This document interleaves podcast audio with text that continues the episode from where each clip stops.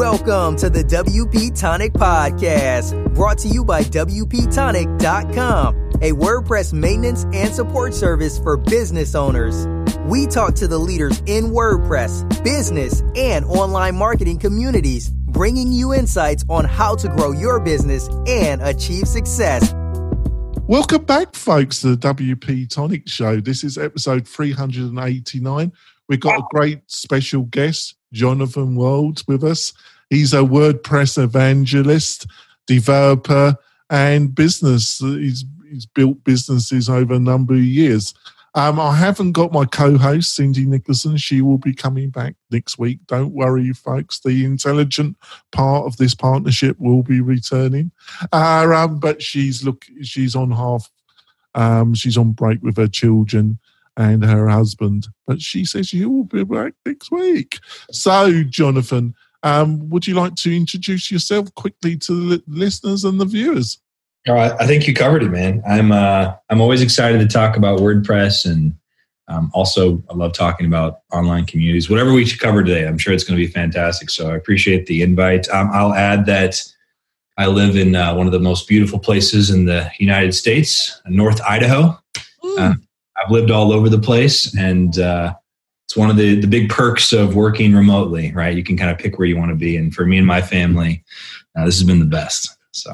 Yeah, I did actually look up. I uh, never heard of it, and um, you're on a, a, lake, and you got the ski resorts as well. You, it seems yeah. that you got a lot of um, great countryside and nature around you. So I'm, I'm cheering. But I live in a quite nice area myself. So, um, so, folks, what we're going to be discussing in this show, where we're going to be touching building community because if you've got a membership or any kind of website normally or especially if you've got a membership site or learn uh, or you're got courses or knowledge that you're selling you you you you are attempting to build community. And it's one of the methods um, and methodologies that's going to enable you to have a successful online business but it's bandied around quite a lot, Jonathan. But the nitty gritty of how to do it isn't talked about that coherently, and that's what I was hoping that we were going to achieve in this conversation. And also, we're going to be talking about um, how how to compare the kind of SaaS competition to WordPress, like Kajabi, Thinkific, Teachable, to what the strengths and weaknesses are of WordPress. I know I touched that last week a little bit with our guest, um, Lee Blue, but I thought I was hoping with Jonathan that we were going to have a a bit of a different view to it. But before we go into the main part of the interview, folks, I want to talk about one of my major sponsors, and that's Kinsta Hosting. And what is Kinsta? Well, Kinsta offers WordPress hosting only, and it uses Google Cloud Hosting as its backbone. But what you get from Kinsta is a superb interface and fantastic 24 7 support. And basically, we host the WP Tonic uh, website with them. We've been hosting with them for a couple of years. They've been a sponsor, the major sponsor of the show for a couple of years, and they're just fantastic people to work with. What you get is you get fantastic staging, latest version of PHP that will make your site super quick and great security, great technical support, and just in a way, a great community to work with your website, especially if you've got a membership site or WooCommerce and you need something a bit better than just general hosting. So if that sounds interesting and they are quality partners, go to kinsta.com and find out more. Right, Jonathan. I want to add on Kinsta real quick. One yeah. of the things I've loved about them had some good chats with some of their folks. Um, they they were one of the earlier contributors to the Tide project. Um, it's a project on code quality, et cetera. So they they dedicated some time and resources from their team to help kind of give some feedback on what we've been doing on the Tide project. So anyway, echoing that, good people. Yeah, uh, Brian Jackson, their marketing manager, um, he's a friend of mine. Tom, the financial side. He's a um, a friend, I would say. Now they just they just, just seem a, a good team.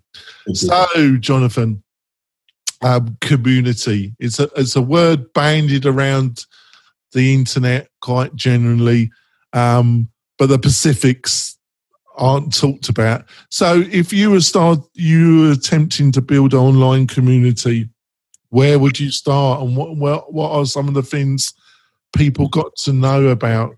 You know, attempting to do that in 2019. So, that's a great question. Um, I think so. The first thing I always start with is who's the audience for this, right? Um, we just read Seth Godin. This is marketing recently, kind of refresh a lot of those thoughts. But it's worth touching on because a lot of us will like nod our heads and like, okay, of course, yes, uh, we need to have a clear audience for this. But I'm like, no, no, no, no, no, really. You need like, who are, if you want to build a community, who is this actually for? Who are the actual people that you're going to build this for? Um, because I, I think if you're not clear on that, like I've had some successes in the past with building communities at different stages in my life for different reasons. And when I look back, a big reason it, it worked when it worked was the audience being super clear. And a lot of people, whether it's their ambition of like, oh, well, it's for everyone, or oh, it's for this or for that. Um, so, yeah, I think the first thing I'm like, all right, if I want to build a community, who's the audience and what problem is this community trying to solve for them? Exactly. Who's, who's, who's going to be your tribe? Exactly. And if you're not clear on who it is and, and what's the what's the problem, because I mean, community is cheap, right? Like a community, like saying I'm part of a community is a very cheap thing. It doesn't mean it doesn't hold that much significance anymore. I could join a group on Facebook and say I'm in a community. So there, there has to be a very clear like why. Why am I going to invest any time? Because the reality is most people won't. They'll join the community and invest no time. So are they? And they're really not a part of it. So um, you you've you want to build an online business around your experience. You want to do it through information and training, but you know you know you'd be wise to try and build an audience beforehand. It's going to be easier to get that business up and running if you've got an audience for it. How how if you're in those shoes and you have been in those shoes um, how would you approach trying to build that pre-launch community? Um, well, I can speak about what I've done. I mean, so one of the things that I I'm part of is a small community called Creating Clients. It's focused on helping like new entrepreneurs get their first clients and very kind of web centric. And what I kickstarted that with no pun intended. Kickstarter means a different thing these days. But what I, it was about six years ago, I wrote a free course on how to get your first client. When I wrote that course, I didn't even really have the idea of a community in mind, which is to say, I focused on making it as useful as it could be from the beginning. Like I wanted it to be a complete package. Sometimes it's like, oh, we're going to make some free content, but we're really going to like only give a little bit and you got to pay to get the rest of it. So I created something that my intention was for it to be useful as a complete unit. Like someone could take this and get a client. And then my idea was that, hey, you got your first client, awesome.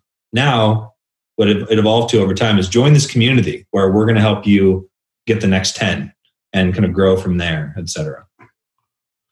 Right, that, that's a great thing. Um, how would you approach utilizing other platforms like Facebook groups, YouTube? How would you, what would be your strategy utilizing those? It goes back to who the audience is and what problem you're trying to solve, right? Like, because if, if you're very clear on those things, like if it turns out a lot of your audience is on Facebook, great. That's fantastic. Facebook group might be the perfect thing. I don't like it, but if that's what my audience finds most effective, that's where I should be. Um, and then the problem that you're trying to solve, it could vary a lot. Like YouTube might be a perfect place to build community around a particular type of problem. Um, but so it's like, so there are so many tools available. If you, and you can't possibly, I mean, you could do, someone says, do this, do that. You might get lucky. Like maybe you come up with a good combination. But for me, it's like, if I'm clear on who the audience is, which helps me know where to reach them, where are they, like what are those things? And what problem I'm trying to solve, then I can figure out the tools. Yeah, I think I, I think people if they don't do that pay that basic um, homework almost about what is the main problem I'm going to be solving, the main hook. you're going to find it very hard to build any community on these diverse platforms because there's no re there's no there's nothing really driving these people to join another Facebook group or join another YouTube channel because there's hundreds and thousands of these channels, isn't there?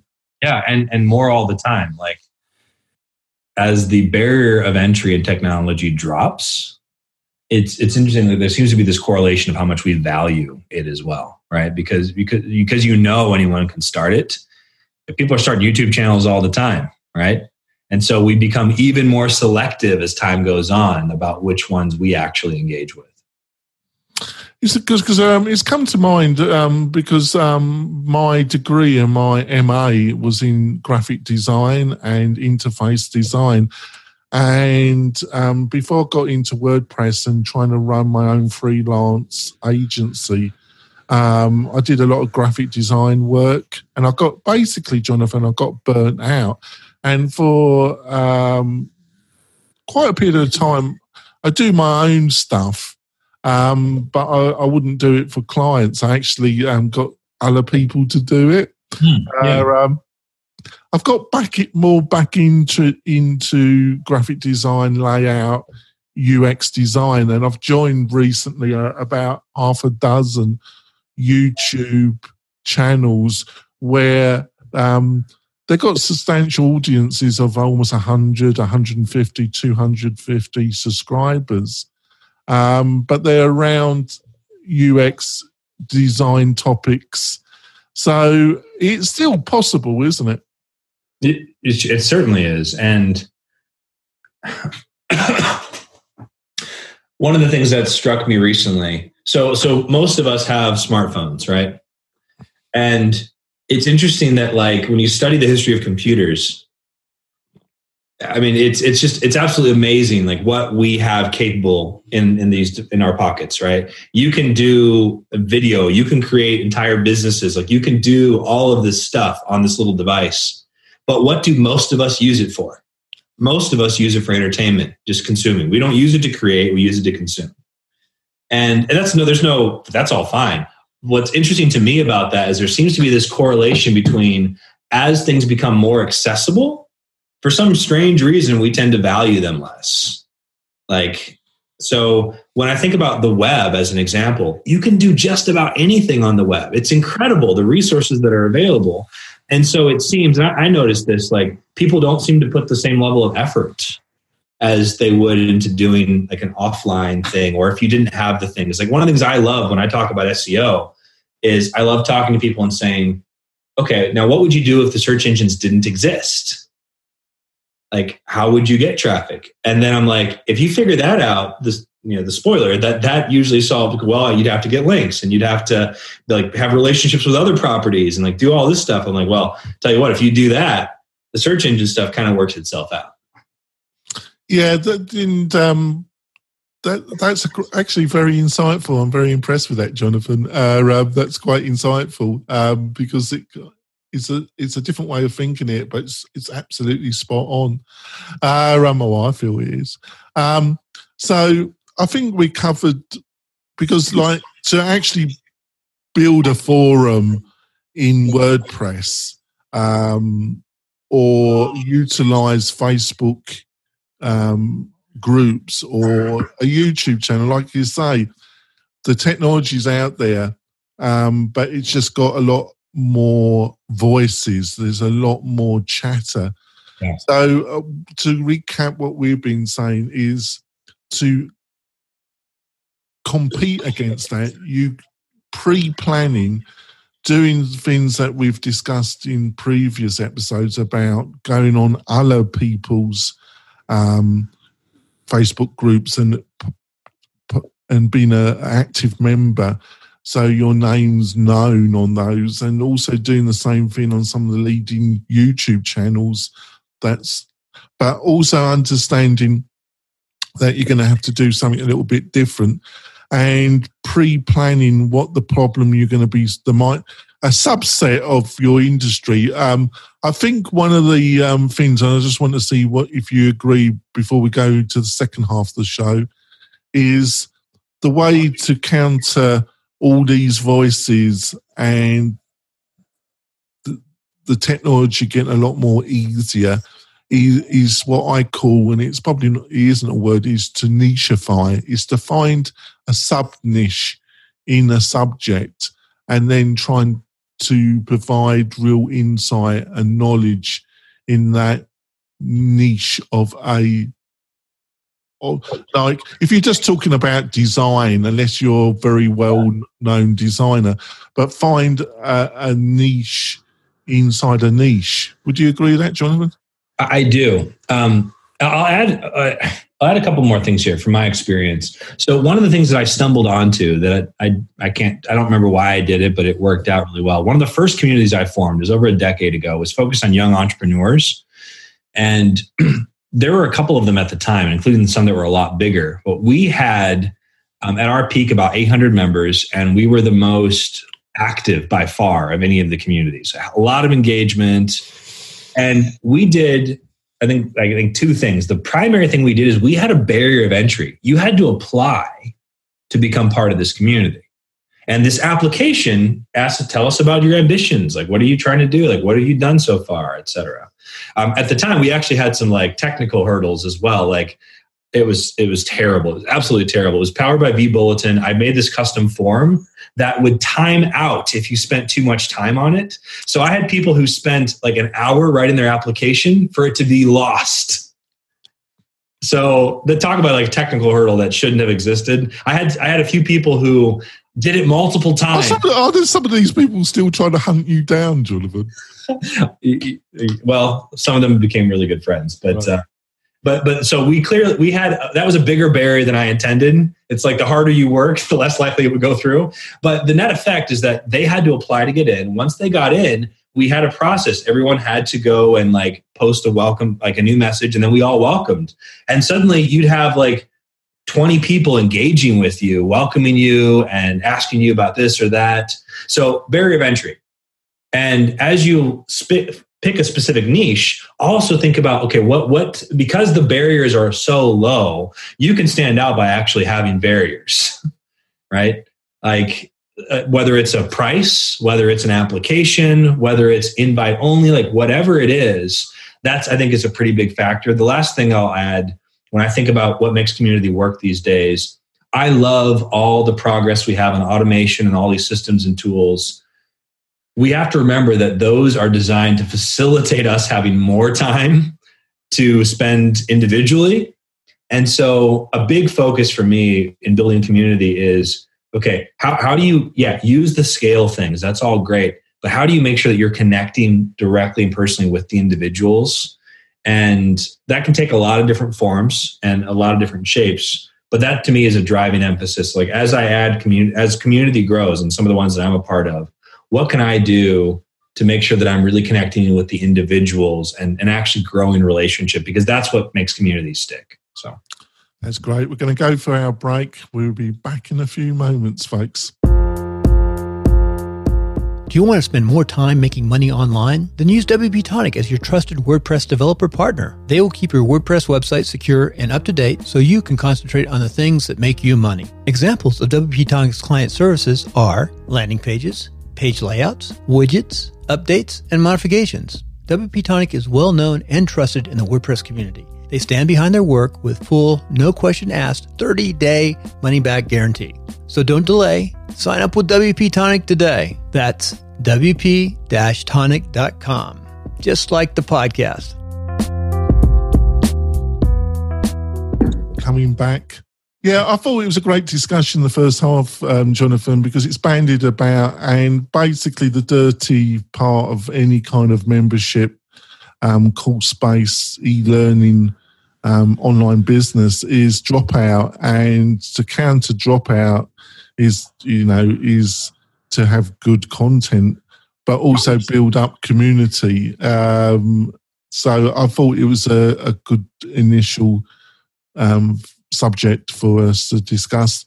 Now let's go on because, um, like I said in the intro, I don't think I'm not being satisfied how I've tried to rationalize this myself.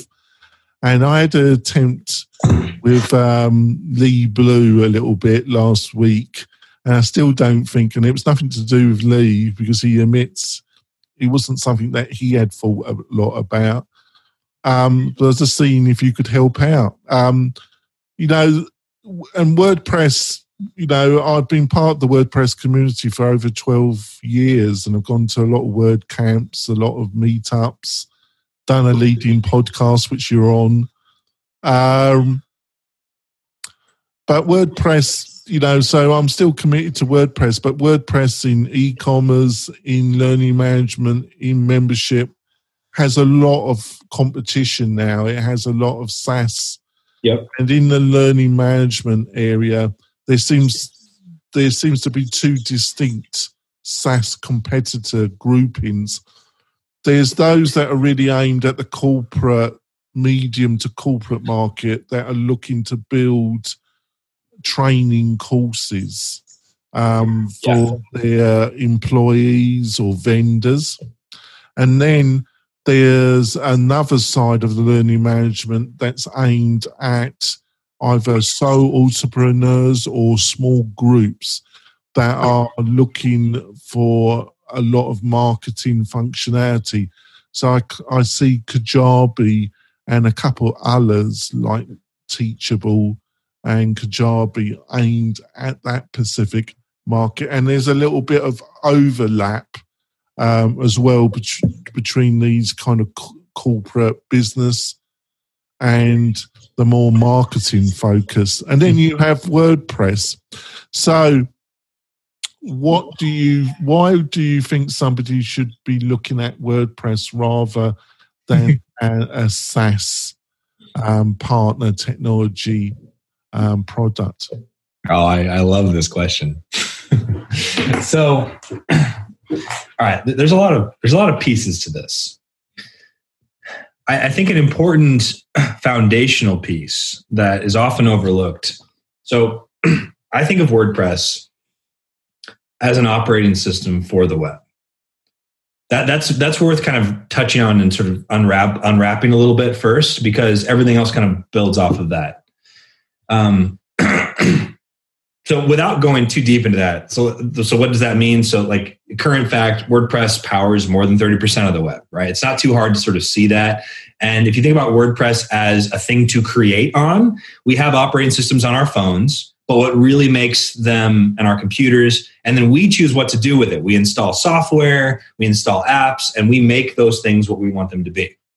Wordpress is an operating system for creating on the web. We install the plugins that we want to make it what we want it to be, whether it's e-commerce, e-learning, like whatever the category is, whatever we want, there's sort of that mix. Now, WordPress is interesting for a lot of different reasons. It's open source. It's we and we haven't seen it's it's a new set of phenomena. It's new territory. Like it, it has incredible range in the market. There's nothing even close to it. But a lot of people see it as kind of this ragtag, like oh antiquated, like oh there's there's so many different perceptions on it.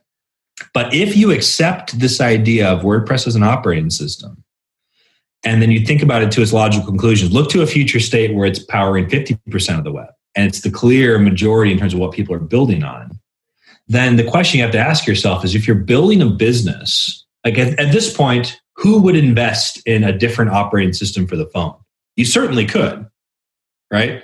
But like, I wouldn't, as an investor, I wouldn't be putting my money in someone trying to make a new iOS that wasn't like like that's not going anywhere. It could, it absolutely can, but it, it begs a few things. iOS itself would need to go way downhill, and there there would be need there probably need to be a paradigm shift in the market for that position to change significantly. So the same with WordPress. Like when I look at these like new investments, like another CMS is not going to overtake WordPress anytime soon in terms of overall market share. And so just because of current state now wordpress could go downhill and that would have a big impact. And there's some a lot of people i'm sure who think it is. Um, and it also can get a lot better which can have a big impact. But if you sort of accept its current momentum alone like the, if you say okay i need to choose an operating system for my web presence i need to choose an operating system for my e-learning platform do i want to make a bet on this small in comparison proprietary like don't know where it's going platform that is closed that like I don't I don't really know about its future or do I want to invest in the biggest one? And oh by the way, it's free. It's it is the biggest. It it's my code. I can do what I want with it. I can get in and out of it. And so from a fundament and and this as this decision becomes clear, I think we're going to see even more traction, but as I talk to business owners, they sense that. They're like, "Okay, this is nice over here. These features are, uh, it sure is a streamlined integration. People will go and they'll experiment it and it's like, oh, this is good. But WordPress is theirs. It's not going anywhere. The integrations are there. All right, so let me stop. I'm starting to digress a bit, but like, I think that concept of thinking about, okay, I'm going to be building a business here. I'm building something on the web. I need to choose the right operating system for this out of which everything else will come. Because I'm actually a huge fan of SaaS. I think it's fantastic. My position is that the best SaaS are those that integrate with my WordPress. WordPress is the central hub for all of this. And I'll use the SaaS. I think it's fantastic. It can do things that WordPress can't do, at least today, right? Um, and but I want WordPress to be at the heart of what I'm building so that SaaSes can come and go. WordPress is still going to be here. Yeah, I think you put that really fantastic. And the other thing is kind of that feature. It's integrated. You know that, and this isn't a criticism. You know, Kajabi um, and the um, the people behind Kajabi are really fantastic marketers, and they they've got a storyline, and it's not they're not lying. Um, no. Yeah.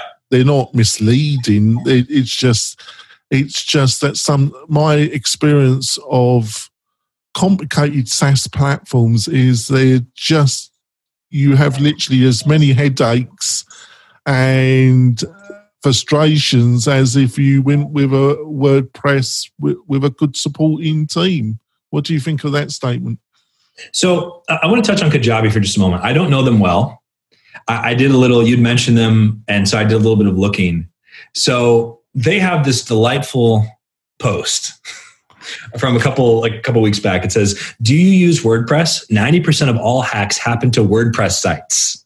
Do this or get hacked." And they have this long post about WordPress security, and uh, so it, it's interesting. So first off, it's ninety percent.